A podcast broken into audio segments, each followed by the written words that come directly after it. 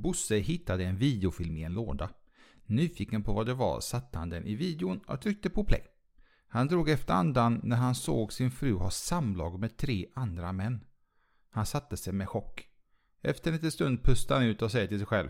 Äh, vilken jävla tur, det var ju bara en film. Nej. Hejsan gott folk och välkomna till Nakna Sanningen podcasten. Oj. Ja, det är inte många som säger så. Det heter ju podcast faktiskt, det heter inte podd. Nej. Hej allihopa, hej älskling. Hej älskling. Hur är läget? Jo, det är bra. Hur är det själv? Eh, jo, det är bra. Eh, det är bra. Och Det- det är bra? Jag tänkte säga att det är lite halvstressigt. Ja, det är det ju. Men det ska inte, det ska inte påverka vår fina podd. Nej. Precis. Prioriteringar, Japp. planeringar. Eh, Lite så. Du frågade hur jag mådde. Vad har Va? hänt? Du frågade hur jag mådde idag. Ja. Vad har hänt? Va? Ursäkta? Ja, men du har inte gjort de senaste sju avsnitten. Ja men sluta! Vad du knäpp. Vi är tillbaka. Ja, Men vilka är vi? det kan man undra. Som ni kanske hör så är vi ett tokigt par. Ja, vi är inte helt friska i huvudet. Mitt namn är Ivan. Och Camille. Oh my god, jag hänger inte med här Nej, älskling. det- Nu går jag undan. Camille heter jag. Ivan heter jag. Ja, och jag är den här eh, Pain in the Batterino-frugan. Ja. Och då ska vi inte gå in på vad han är. Eh, Maken där borta. Nej, det gör vi inte. Det tar vi en annan gång. Ja. Vad brukar Nakna Sanningen handla om? Den brukar handla om alla våra tokiga tankar och åsikter och känslor och gud vet vad. Ja, det är en jävla massa. Allt mellan himmel och jord. Ja. Men bland annat det som vi kommer ta upp här under podden då, det är ju relationer, Vardagsproblem. föräldraskap, Och en massa, massa annat. smått och gott. Och i dagens avsnitt älskling, Vi ska snacka om någonting som eh, är ganska viktigt. Eller har blivit mer viktigare tror jag än någonsin. Mer, Mm. viktigare. mer viktigt än någonsin. Nu kommer blatten i mig här. Eh, förebild. Mm. Hur motiverar man dagens ungdomar? Hur blir man en bra förebild? Vad är det de definierar en bra förebild och hur tar man sig ur ett eh, ur fel umgänge? Mm. Det låter som ett tungt samtalsämne ändå. Ja, det känns som att vissa grejer är väldigt så här. Det är lätt att säga. Men eh, jag vet av erfarenhet att det är ibland svårt att eh, göra det man vet. Som man vet innerst inne är rätt. Det är ganska svårt ibland. Mm. Men vi ska, vi ska se vad vi kan få för en diskussion om det. Glöm inte att följa oss på Instagram. Yes. Där heter vi. Naknasanningen.se Så har vi även en podd som heter Nakna sanningen. Som har blivit, den har exploderat lite. Eller ja, ja, vi tycker den har exploderat. Vi trodde inte att vi skulle ha de tittarna vi har. Va- Vad sa jag nu? Sa jag blogg? Det sa jag va? Nej, YouTube sa du va? Nej älskling. Nej, okej. Eh, bloggen heter också naknasanningen.se. Jag bara, vad, vad är det nu vi pratar om? Okej, är- vänta. Vi finns på flera plattformar. Det är därför han är lite ute och cyklar nu. Ja. Det jag ville ta upp var bland annat Instagram, det heter vi naknasanningen.se. Vi har en blogg där vi samlar alltihopa som heter naknasanningen.se. Och nu dessutom då som vi har eh, nylanserat för ett par veckor sedan. En YouTube-kanal och där heter vi bara Nakna Sanningen. Mm. Det var det min älskling skulle säga, Ja. men han blandade ihop allihopa. Ja, det är alldeles för mycket. Inte så lätt. Det är för mycket för min lilla hjärna. Och vad, ha, vad har hänt med vår Jo, YouTube-kanal vi har älskling? fått en, eh, en del tittare. Det, var, det var dit vi skulle Ja, det komma var det, fram, var det jag ville säga. Att, eh, jag ska vara ärlig, jag tror faktiskt inte folk skulle titta på våra klipp. Nej. Men eh, det gör de. Ja. Och vi har faktiskt en hel del mer roligt på gång. Mm. som ska ut på YouTube-kanalen. Så det, nej, jag, tycker, jag tycker det är skitkul. Jag tycker det är skitkul att redigera de klippen. För det är jag som gör det ju. Mm. Det Och jag tycker det är asroligt att titta på det färdiga resultatet, materialet. ja. Eh, du är supergrym älskling på att eh, göra de här eh, YouTube-klippen. ja, men man måste göra det roligt. Alltså det, det är ju lite seriöst men samtidigt så ska det vara lite, alltså vi är ju ganska, vi är ju tokiga som sagt. Väldigt Vi ska inte tokiga. vara så himla seriösa. Alltså det ni hör i podden är precis det vi är i YouTube-kanalen. Precis så som vi är i verkliga livet. Tro Ja. mig, vi är inte annorlunda bara för att vi är bakom en mick eller bakom en, en skärm. Men jag tycker ändå vi är lite mer seriösa i podden.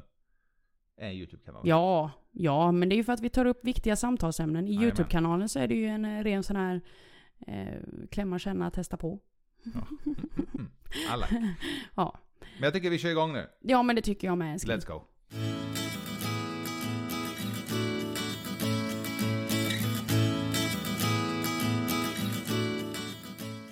Förebild säger du. Jajamän. Ja, vad är en förebild?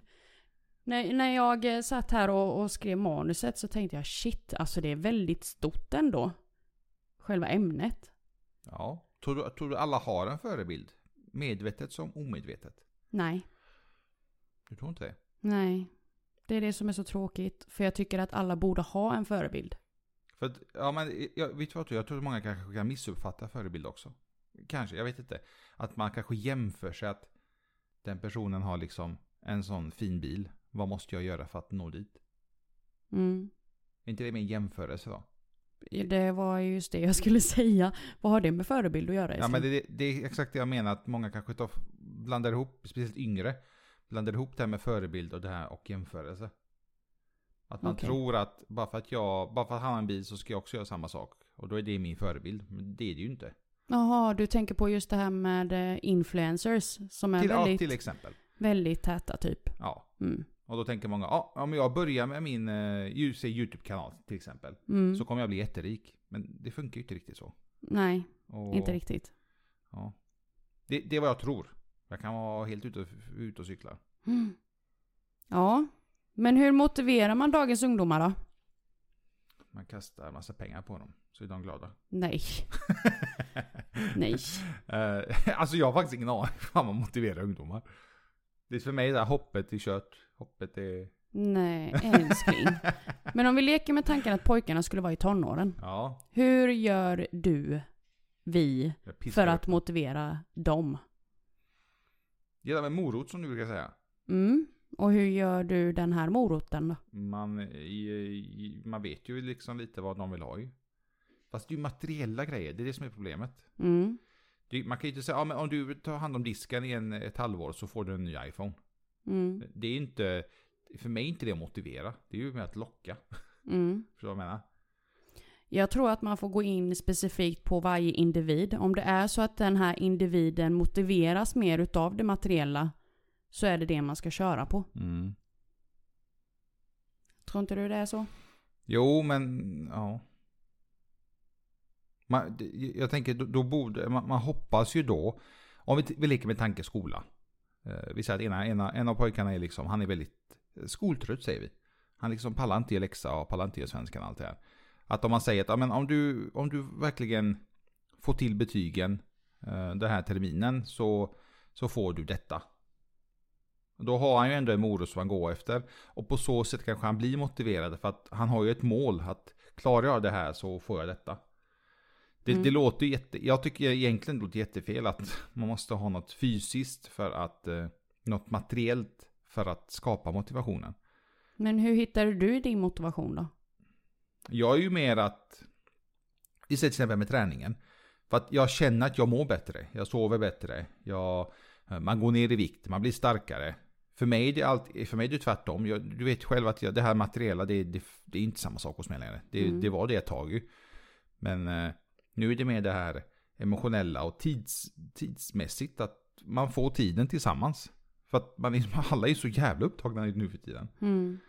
Och det är jättetråkigt men så är det ju. Mm. Och jag tror att ungdomar idag kanske är, jag säger inte alla, men väldigt många är garanterat materiella. Men det kommer sakta men säkert, det, det är ganska sjukt, men ju äldre man blir, ju mindre materiellt bryr man sig om. Mm. Man vill ha det här, man ska umgås, träffas, ha middagar och liknande. Det har man ju, jag kan tänka mig att många har nog påverkats nu av det här med corona. Att man inte träffas. Att jag, skulle liksom kunna ge bort allt man har, äger och har bara för att kunna få umgås med familj och vänner och allt det där precis som vanligt. För vi har ju alla respekt för den jävla coronan. Och respekt att våra föräldrar inte ska få skiten heller. Mm. Mm. Jag tänker lite på hur, hur jag hade det när jag var ung. Hur jag Mm. hittade min motivation. Jag tror att man får liksom försöka grotta sig verkligen ner i sitt inre för att finna, finna målet i slutändan till att nå dit. Min motivation var ju då när jag var ung. Jag levde i en väldigt trasig, eh, trasig uppväxt. Det, det var många gånger tufft. Och för mig så var liksom utvägen att socialisera mig väldigt mycket. Eh, men jag märkte ganska snabbt att socialisera mig gav mig ingenting som nådde någon direkt framgång inom kaninöron till det jag egentligen ville bli. Och mitt, mitt första mål när jag var ung var just att jag vill inte bli eh, så som, så som eh, Alltså jag vill inte leva i den världen jag växte upp i. Det var mi, mitt mål. Mm. Och hur ska jag göra då för att undkomma det? Och då, det, alltså det var en tuff resa med tanke på att jag fick växa upp väldigt tidigt. Jag fick inte uppleva ungdomen egentligen som många ungdomar borde, borde få göra och uppleva. Mm, alltså just det här med att trampa snett genom livets gång, lära sig utav misstag och så vidare. Det var liksom inte... Alltså jag var busig, nu ska ju inte jag säga att jag var MVG-barn eller A-barn. Eh, det var jag ju verkligen inte men, men eh, jag, jag var tvungen verkligen att, att växa upp mycket fortare än vad mina andra jämnåriga var. På gott och ont. ja. Det, vi, vi, vi pratade ju faktiskt med det om den äldsta grabben hemma ju. Där vi sa att eh, vi hade lite mer alltså allvarligt snack och där vi liksom sa att han, han är så sjukt mogen för sin ålder. På vissa saker. Alltså galet, alltså det är helt sjukt hur mogen han är. Men sen är det här när vi är så vana vid att han är den här mogna, mogna grabben. Så kan det liksom bli att han, han faktiskt är ett barn och vill vara ett barn ibland. Mm. Och så har vi pratat lite med honom om det. Inte, alltså det är ju, han är ett barn fortfarande, klart han ska få leka liksom, det gör han ju. Men liksom att visa honom att du, du är storebror, att du, du är en ganska stor, du har en tung roll. Du har en stor, det är en stor roll att vara en stor som du är liksom. Speciellt när din lillebror ser upp till dig så himla mycket. Alltså ha en, ha en lillebror som verkligen typ, i stort sett dör för en. Mm. Och det är skö- skö- skönt att se hur han verkligen typ, han tar åt sig. Och det kanske också kan vara lite omedveten i den åldern motivation ju. Att han vet att han har en lillebror som ser upp så mycket till honom. Att han eh, liksom vill bli bättre, han vill kunna läsa bättre, kunna matte bättre och allt det där. Och sen i sin tur liksom eh, visa brorsan. Mm. Så att jag tror att det här med motivering, inte bara hos ungdomar utan även hos barn, fast lite mer omedvetet. Att liksom hitta det som kan motivera dem. Men jag tror att motivering hos ungdomar, just speciellt idag. Jag jag vet inte, jag... Det lättaste, lättaste är det kanske inte men. Det jag kan gå på det är väl att visa hur, hur resultatet kan bli om man skärper sig. Om man till exempel är i fel umgänge som vi ska snacka om sen. Att man kan faktiskt ta sig ur den och faktiskt lyckas i alla fall. Men eh, det är lång, lång väg för många och det gäller att orka också. Jag har ju jobbat som lärare under ett års tid. Under en, ett helt läsår. Och se så nära inpå hur dagens ungdomar är gjorde mig många gånger väldigt upprörd, eh, besviken. Jag var väldigt känslomässig eh, berg och dalbana vissa dagar. Som du kanske minns Mm. under den, den perioden jag, jag jobbade som lärare. Och då var det ändå ett litet samhälle. Ja, Det var ingen precis. storstad precis. Nej. Och då vill jag inte veta hur storstadsungdomarna är. Om man jämför med de ungdomar jag har fått handskas med under det läsåret. Mm. Och det var liksom så mycket känslor. Eh, både högt och lågt just för att jag ville dem så väl. Många, tyvärr, märker man ju ganska tydligt på att det saknas det här sociala samspelet mellan barn och familj. Alltså barn och vuxna. Och då känner jag lite sådär, som mamma och som vuxen själv, hur kan man inte se sitt barn? Hur kan man inte vara mer närvarande hos sitt barn? Det är för mig, jag blir mörkrädd. Man är för upptagen med Facebook. Vilket jag hoppas att du har jättefel älskling. Ja. Men det är... Men någonstans innerst inne så vet jag också att när jag säger Facebook menar jag generellt telefonen till Mm. exempel. mm. Tyvärr så vet ju innerst inne att det, det kan finnas lite sanning i det också. Men det sociala samspelet finns inte genom en skärm. Det sociala samspelet sker face to face. I nuet, här och nu. Men folk fattar ju inte Och det. speciellt med sina barn. Behöver inte vara dina, dina, alltså, behöver inte vara, om, om man inte själv har barn. Alltså var, var det i, i ungdomarnas värld ändå på något sätt. Har du en ungdom eller ett barn framför dig, försök att, att vara i nuet för det barnet. För det gör så mycket. Man ser det så tydligt i deras ögon när man är närvarande och att de faktiskt känner sig sedda. Du kanske inte alltid många gånger förstår vad barnet vill, vill eh, förmedla dig. Men det, det är liksom, det är okej för att förmodligen så vet inte barnet eller ungdomen hur man ska kommunicera eller hur man ska förmedla det vidare till mottagaren. Men för, för den personen där och då så är ju det hela världen. Det kan väl också vara så att, att ung, ungdomarna inte riktigt, alltså riktigt kan uttrycka sig. Mm. Utan de vill liksom se resultatet. Och vad är då anledningen till varför inte den ungdomen eller det barnet kan uttrycka sig då? Vad tror du? Just för att det inte har funnits en vuxen vid den, dens sida för att tala om att så här ska man uttrycka sig. Jag tror det handlar mycket, jag, jag tänker på mig själv nu eh, hur jag var innan. Och alltså man höll ju väldigt mycket, lite, man är ju lite så än idag att man håller ju väldigt mycket inom sig. Att man inte, eh, istället för att jag sa allting till mamma och pappa, så här känner jag, så här mår jag. Så, så gjorde man inte det. Och d- den gången man gjorde det så blir det liksom, nej men så känner du inte. Mm. Men alltså kom igen. Det är Och det- någonting jag, vi, vi poängterar pojkarna nästan dagligen. Att prata. Mm. Prata, prata, prata. Prata om du är glad, prata om du är arg, prata om du är ledsen. Prata om du är sårad.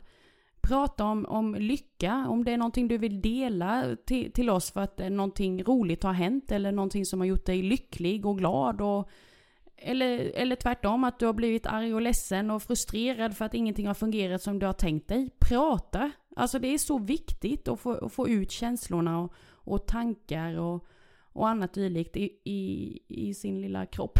Men det, det är det jag har märkt med äldsta grabben hemma. Att eh, han, eh, man ser ju med en gång. Till och med jag ser det. Jag är inte hans biologiska förälder. Man ser ju på honom att någonting är ju fel.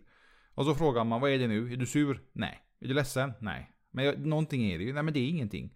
Så får man gärna dra ut det ur honom. Mm. Men när man väl har vet, öppnat upp den dörren på glänt.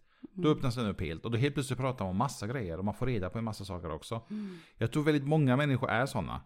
Att så fort man har, det, man har öppnat lite, man har öppnat upp såret lite. Eh, så det är lika bra liksom, ja, då ta ut allting som jag känner, tycker och tänker. Mm. Jag är likadan när jag och du har pratat. Eh, om det har hänt massa grejer. Eh, som inte är mellan oss utan kanske jobbmässigt, känslomässigt, eh, om framtiden. Eh, om man pratar, man börjar med liksom en diskussion, man börjar liksom där och sen helt plötsligt sitter man där i två, tre timmar och pratar och planerar. Hur fan ska vi göra med framtiden nu? Mm.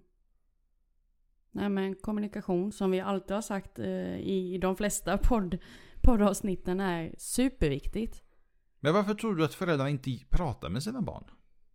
Barn som ungdomar som vuxna. Alltså är det typ att man skiter man i det? Eller alltså, eftersom det finns så pass mycket ungdomar som du själv har sett. Och det är nog bara en bråkdel av det som faktiskt finns där ute, tyvärr. Jag tror tiden och orken är det som hindrar dem. Men vad då orkar man inte att ens barn ska må bra? Jag fattar inte. Nej, jag förstår inte det heller. Men tänk dig, jag, föreställ det, dig för att... det är som att vi skulle tycka, ja men okej, äldsta grabben, eller vi säger yngsta grabben, han är ungdom. Mm, Ja, jag ser att han mår dåligt, men jag orkar inte prata med honom. Han får Nej. fan gå runt och må dåligt. mm. Men alltså driver du med mig? Eller ser man inte det? Man, är man så jävla blind? Är man så jävla dum som man inte kan se det? mm. Vad irriterad jag blir ni. Nej men om man tittar så här generellt hur det ser ut i varje eh, familjehushåll. Så jobbar ju många heltid. Eller hur? Mm. Ja. Många har förmodligen en eh, väldigt eh, tajt ekonomisk situation. Eller en, har en ekonomisk situation. Tajt eller inte tajt, jag, jag vet inte. Eh, men förmodligen så kanske det är så för att man har inte möjlighet att antingen låta den ena parten gå ner lite tid. Så att man orkar med familjelivet också. Eller så... Alltså jag, jag tänker bara lite ur vår perspektiv. För vi har ju gjort så att jag, eh, när vi har pojkarna, då jobbar jag ju inte heltid. Och det har varit så ett bra tag ju. Mm. Mm. Vilket vi Ja, det, var har ju märkt. ett, det var ju ett tag du, jobb, då när du jobbade extremt mycket, när jag sa ifrån. Mm. Och när grabbarna liksom de sa, eh, du hörde typ men ändå inte. Och så sa jag, alltså, nu får du fan ta och lyssna. Mm. Det här funkar inte. Ja, detta var nog tre år sedan va? Ja, det är några år sedan. Ja. Eh, Sen dess så har jag verkligen liksom sagt att nej, mammaveckan, då jobbar jag inte heltid överhuvudtaget, utan där jobbar jag deltid. Och när vi inte har pojkarna då, då kan jag grotta ner mig i mycket jobb. Ja, du tar ju igen allt det där. Alltså du jobbar ju dubbelt de Precis. veckorna när grabbarna inte är här ju. Precis. Med. Det som blir påverkande är ju vår relation då, den veckan vi är barnfria. Mm. Att, att det blir kanske inte samma kvalitet. Fast jag tycker ändå vi, vi sköter det rätt bra. Ja, alltså vi... Det är ju sällan på kvällarna till exempel när, när, det är, eh, när vi är barnfria. Att, att vi inte sitter tillsammans. Eller bara, som igår till exempel. eh, Så jobbade du väldigt sent och så kom vi hem och så åt vi lite gott.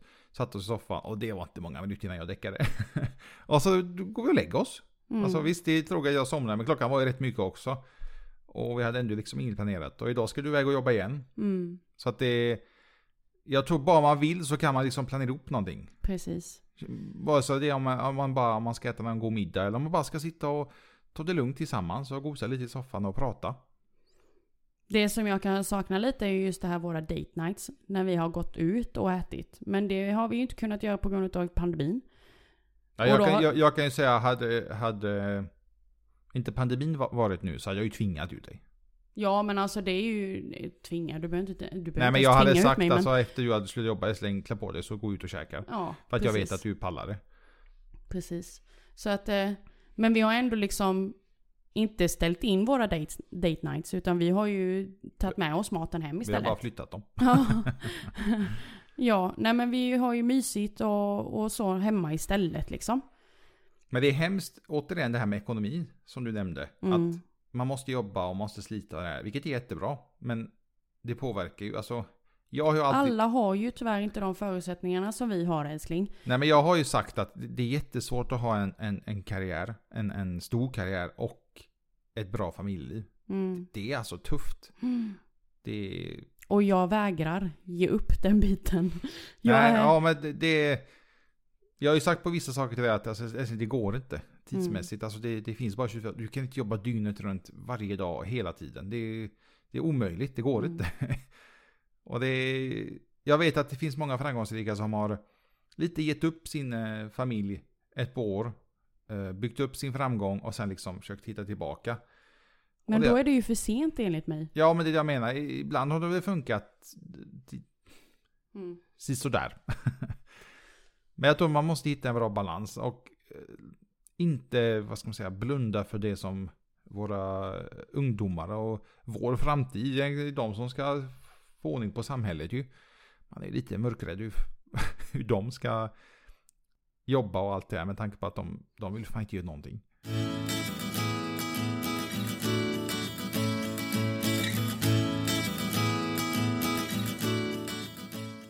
Jag är ju tacksam över att jag har min andra hälft som har tagit ner mig lite ifrån mina rosa moln. Jag har ju, jag är sån som person. Jag vill ha en karriär. Jag vill uppnå karriär. Jag vill vara framgångsrik och allt det där trots att jag är mamma. Har en familj och bara det är ju ett så kallat heltidsjobb att att vara mamma. Ja, Även om man inte ska se det som ett jobb. Men eh, det är det. Alltså, vare sig vi vill förneka det eller inte. Men Man- det, men det är ju verkligen så här att på, på dagen, liksom, om, om vi leker med tanken att man, man jobbar, man liksom fixar, man fixar läxor, fixar mat, tvätta, eh, umgås med barnen, prata med dem, hitta på saker. Men även sen när de sover så är det lite jour, för det kan, vad som helst kan ju hända. Mm, Det ena kan ju liksom slå i huvudet i sängen, Åh, mamma, eller andra kan typ ramla ur sängen eller vad det nu kan hända. mm, Så det är liksom, det är verkligen 24-7 hela tiden, ja. att någonting kan hända. Och ja, du har ju alltid frågat mig, men hur kommer det sig liksom att du jobbar alltså så mycket som du gör? Och jag tror att det har grundat sig lite i min motivation då. Att jag vill inte hamna i den fattigdomen som jag en gång har varit. Mm. Det är min, min morot att alltid se till så att det finns liksom, så att vi klarar oss. Och lite till. Men det sjuka är att vi har, vi har i stort sett... okej, vi, har inte, vi har inte alltid gjort det. Vi hade ju en period det var lite, lite knapert. Ja men då var jag fortfarande mamma. Jo, jo, mammaledig. men nu har vi liksom, nu har vi ju fixat det. Nu har vi, vi tagit igen det. Ja, och vi har verkligen kämpat och slitit. Och nu försöker vi bara få grabbarna att förstå att det är inte bara att köpa ett eh, Playstation 5. Det, det är jättemycket pengar. Det, det är inte någonting. Sjukt, det kändes som att jag var mammaledig nyligen. Ja, Men det var ju faktiskt fyra år sedan. ja, det var ett tag sedan. Så vi har nu ta igen det, Ja. ekonomiskt sett. Mm. Men hur blir man en bra förebild då älskling? Mm, Bra fråga. Man måste ju ha resultatet. Mm. Man kan ju inte vara hemlös och säga Jag har haft, jag ägde Microsoft för ett tag sedan. Men nu bor jag på en parkbänk. Okej. Men vad fan händer med Men det då? hur, hur når man resultatet då? Man eh, sliter häcken av sig, jobbar dygnet runt och skiter i familjen. Nej. Nej, okej. ja, då vet jag inte. Men jag vet inte hur man blir en bra, hur vet, vad är en bra förebild då? Jag har ju alltid sagt det innan. Eller ja, mellan oss två i alla fall. Och, och folk i min omgivning, i vår omgivning. Att min förebild är ju min pappa. Har alltid varit, kommer alltid vara. Mm. Det han, det han hade... Eh, flås, vad heter det? På svenska? Flås. Ja, eh, hans... Eh, Vad är eh, flås? Flå, flås på engelska. Heter det flås på engelska? Nej, engelska ordet. Nej, jag vet inte vad du hans... pratar om. Eh, mm, det han, han var mindre bra på. Vad heter det? Ja, i alla Dålig. fall. Vad sa du? Dålig.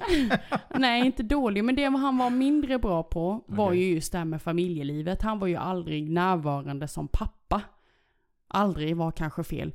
Han var väldigt lite närvarande som pappa. Just för att han är entreprenör. Han har alltid drivit företag, ibland många företag och ibland lite större företag. Och nu ett otroligt stort företag. Men på något sätt så känns det som att jag som äldst och jag som dotter accepterade det på något sätt och liksom kände att han är min superhjälte. Jag vill bli som honom. Hur gör jag för att bli som han? Och det som han var mindre bra på var just det här att vara närvarande som förälder. Som jag då försöker nu ta lärdom av att försöka vara närvarande som förälder trots att jag vill skapa en framgång och karriär.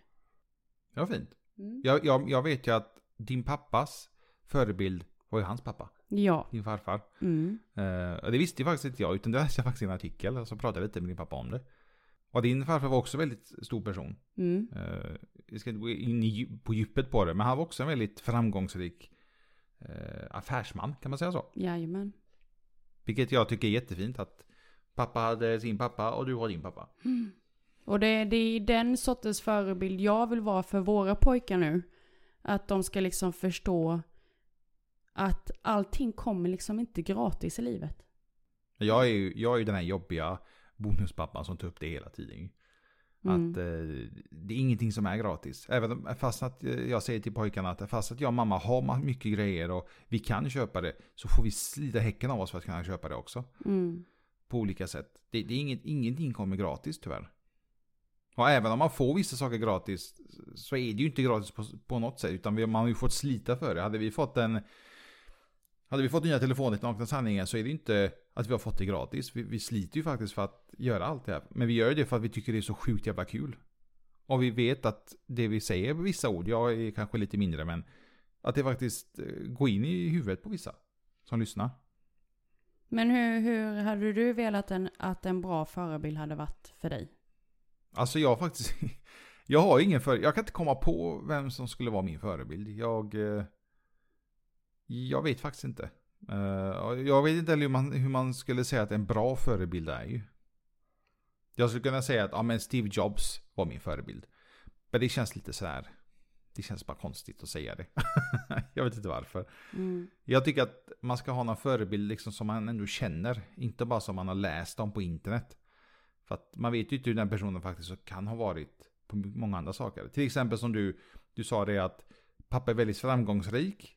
Och skulle man läsa om honom så är han väldigt framgångsrik ju. Men du vet ju det här emotionella, att hur han var som pappa också. Att han var tyvärr lite frånvarande. Mm. Och då kanske många tänker, men vill jag vara den pappan eller mamman som är frånvarande för att välja min, eh, min karriär eller min framgång eller liknande. Alla är vi olika. Det finns ju de som absolut inte vill välja sitt jobb eller sin karriär och det är förståeligt. Men då kan man ju ha en förebild, eh, kan gå på annat. Man kan ha en, eh, som min mamma till exempel, hon är ju slitit som fan hela livet. Kom till Sverige, kunde liksom ingenting. Jag ser upp väldigt mycket till min mamma och pappa. Hur de eh, kom till ett land med i stort sett ingenting. Och nu liksom bor i ett jättefint hus. Har tre friska barn och massa barnbarn och liknande. Där har du ju din förebild älskling. Ja, men jag vet inte om man kan se, se, se det som en förebild. Jag är mer så här sjukt så här imponerad typ. Min mamma och pappa ute där. ja men de det är har... väl en slags förebild enligt mig. Jag menar min mamma har ju också varit i samma sitt som dina föräldrar. Mm. Eh, så att eh, absolut. Jag tror det handlar mer om hur, hur man... Mm, alltså för, förebild är ju så, som sagt väldigt stort. Förebild behöver inte vara just att man är framgångsrik ekonomiskt. Utan förebild kan ju vara till exempel som dina föräldrar. Hur, hur de har liksom lyckats och nå den här framgången. Jag blir ju, jag vet när min pappa, han är sån, han berättar inte allt, alla historier som han har varit med om. Men det, det händer lite då och då att han liksom berättar hur, hur han, varför han kom till Sverige, hur gjorde han för att komma till Sverige. Alltså man skulle lätt kunna göra en film utav det. Jag skojar inte. Alltså när han berättar vissa saker, jag är så... Typ, är det min pappa? Min pappa, för min, min pappa är ju jättelugn, det har du själv sett ju. Det, det händer ju inte mycket hos honom. Han är så cool-lugn. Men mamma sa det, han har inte alltid varit sån. Han har en riktig jobbig jävel ett tag också. Och jag tycker det är skitkul. Och han var en riktig busunge tydligen, när han bodde hemma hos mamma och pappa. De bodde väldigt fattigt ju. Och där han berättar liksom om varför han kom till Sverige. Och han hade hoppats på att han skulle komma till Österrike, har för mig att han sa. Men han kom till Sverige istället, typ vad fan. Men man kunde inte välja, det är inte mycket att göra. Vad ska man göra? Han kom hit, eh, han hade ett jobb, det var därför han kom till Sverige Och sen bara slita och kämpa och liksom känner ingen. Eh, och har ingen heller, kan inte språket. Tänk komma till ett land och inte kan kunna språket. Och det finns, det fanns ingen eh, försäkringskassa eller något annat som gav det pengar. Utan de fick jobba och slita för det. Mm. Så på så sätt, ja, förebild på det sättet, det är mamma och pappa, hur de har gått från verkligen noll till att ha det de har idag. Men sen å andra sidan hur de är idag, till exempel pengamässigt, det är jag inte så avundsjuk på. För att de är väldigt... Jag förstår, jag förstår dem att de är väldigt, de håller hårt i pengarna. Och jag har all respekt för det. Men jag vill inte vara sån. Så, sån? Vad menar du? Som håller alldeles för hårt i pengarna. Mm. Det, det, är svårt att veta vad en bra förebild är. Helt klart. det... Ja, jag tror det, det, det, är lite fel också att vi ser många, som jag säger, nysvenskar. Men ny, nykomlingar till det svenska landet. Där svenska staten, de serverar ju allting till många. Inte alla, men man har ju hört väldigt många. Jag vet folk som jobbar på Migrationsverket. De får lägenhet, de får pengar. De får lära sig språket, de ska gå på någon skola och lära sig språket det är klart att då har man ingen, man har ingen respekt för det liksom. Att man, man kan göra liksom, lite hur man vill. Man får ju ändå stödet från det, den, det svenska landet. Om man jämför med hur det var till exempel när din mamma kom och när mina föräldrar kom. Att de fick faktiskt slita för det ju. För att kunna överleva. Mm. Men där har vi ju tyvärr inte någon annan mer än oss själva att, eh, att, att blamea egentligen. Det är ju vi som har röstat fram det här. Ja. Ja. Så vi kan tycka och tänka hur, hur högt och lågt gällande det där. Det är det som alltid, är det, det jobbiga med politiken. Jag tror alltid det påverkar, du vet, alltså de olika stegen, generationerna, om man ska säga. Mm. Att de, det kanske är därför många ungdomar kanske tar den respekten för till exempel pengar som man hade en gång i tiden. För att de får det de pekar på, i stort sett. Fast det har väl inte generellt någonting med nysvenska att göra va? Nej, jag säger generellt ungdomar. Mm. Ja. Precis. Nej, ja, alltså dagens ungdomar är väldigt bortskämda. Det var ju någonting jag körde upp i ansiktet på, på ungdomarna jag var lärare för eh, under ett år. Ja, men där till, till exempel, det du körde upp i ansiktet. Och då fick du skit av det sen från, eh, från vad ska man säga, ledningen, vad kallar man det? Från chefen. Att du inte liksom kan säga vad, vad som helst till, till ungdomarna. Ja. Men alltså driver du med mig? Det var inte så att du var elak mot utan det är bara det är fakta så är det. Dagens ungdomar är, är bortskämda. Bortskämda skitungar. Mm. Och så är det. Men eh, de blir ju inte bortskämda automatiskt. Det är ju för att deras föräldrar skämmer bort dem. Ja. Så att det spelar ingen roll hur mycket man kan blamea ungdomarna heller. Det är egentligen föräldrarna vi ska sitta och säga fy. Lägg ner det där, ni gör er själva bara en jätteotjänst. De måste förstå vikten till att saker och ting kostar. Saker och ting kommer inte gratis. Saker och ting är någonting som ni faktiskt måste kämpa för, för att de ska ha det senaste av någonting. För att kompisen där har det och man vill se ut så och man vill vara så. Och så vidare och så vidare. Tror du att sommarjobb är lika, lika vanligt idag som för 15 år sedan? Ja, men det är status bland ungdomarna på vad det är för sommarjobb. Okej. Så det går Så man vill inte jobba med vad som helst? Nej, man vill inte jobba med någonting som eh, är så kallad nedvärderande.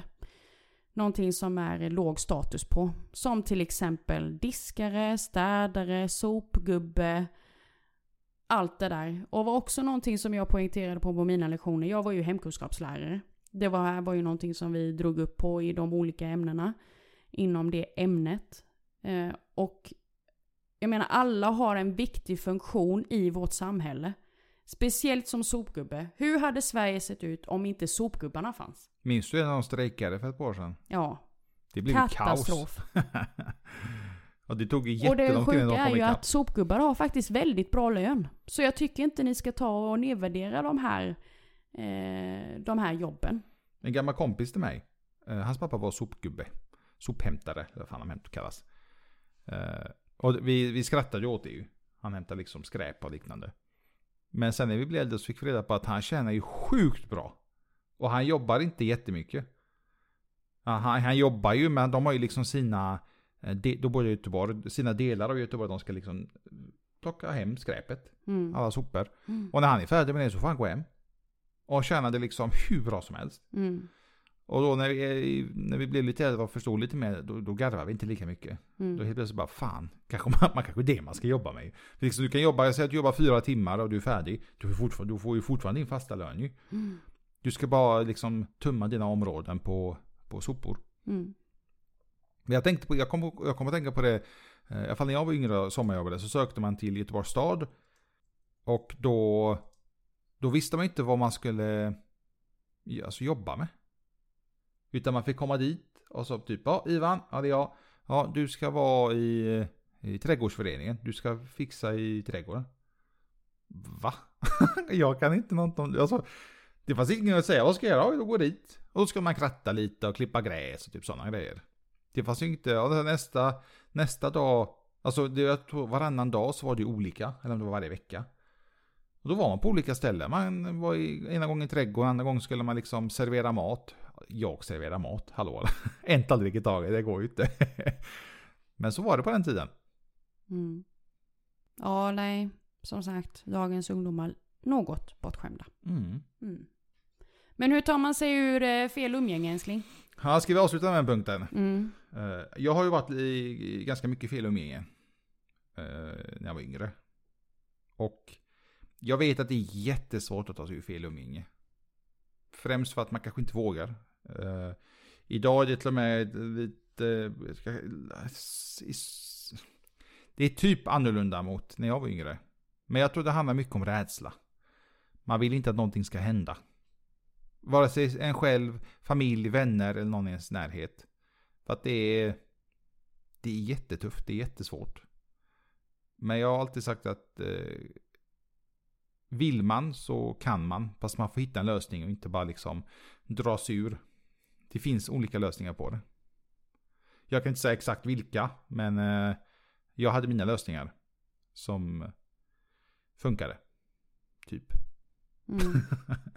Men varför tror du att man hamnar i fel umgänge då? Ja.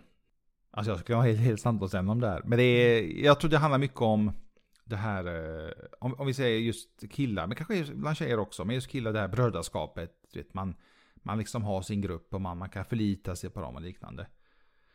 Man kan förlita sig på dem så länge alla är tillsammans. Men frågan är hur det ser ut annars. Så man kan inte lita på brödraskapet? Jo, alltså det är ju jätteolika. Men eh, jag tror man ska vara lite försiktig på vilka man litar på.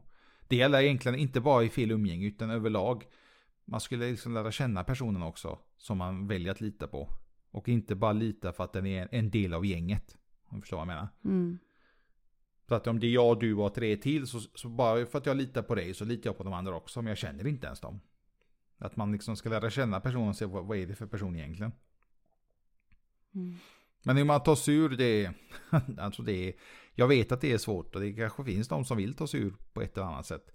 Eller man vet föräldrar som eh, vet om ens eh, barn som är med i fel umgänge.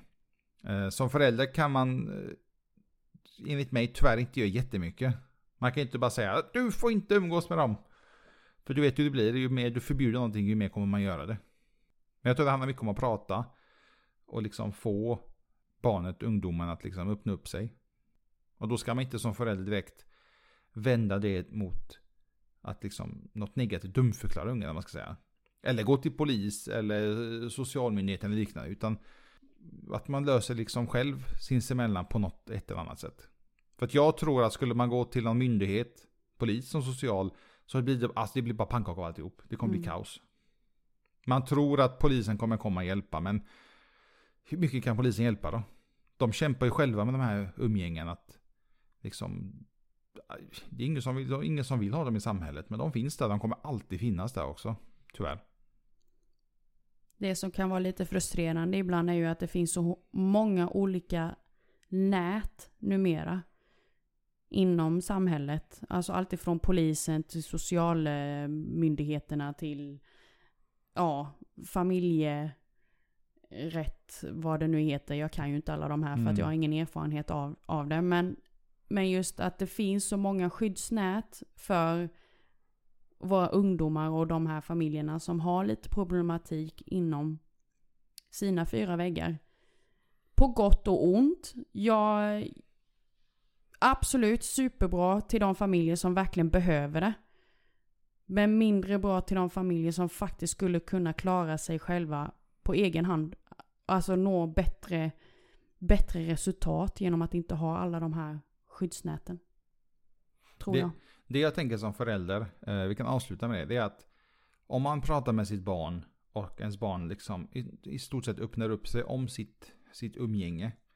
Då ska man som förälder absolut inte snacka skit under umgänget. För då kommer ungen, ditt barn kommer vända ryggen mot med en gång. Alltså det, det låter jättehemskt men i många fall är det tyvärr så. De kommer liksom prioritera sin, sin gruppering före sin mamma och pappa i, det till, i, det, i den stunden. Det låter sjukt men så är det tyvärr. Utan istället bara lyssna. Alltså inte kommentera och dumförklara. Uh, ja men du är så dum som umgås med de personerna. Okej, okay. vill man verkligen höra det? Så varken som barn, vuxen eller ungdom. Utan bara lyssna och liksom uh, fråga typ varför, varför man är med i det umgänget. Vad, vad får man ut av det? Uh, vill man fortfarande vara där?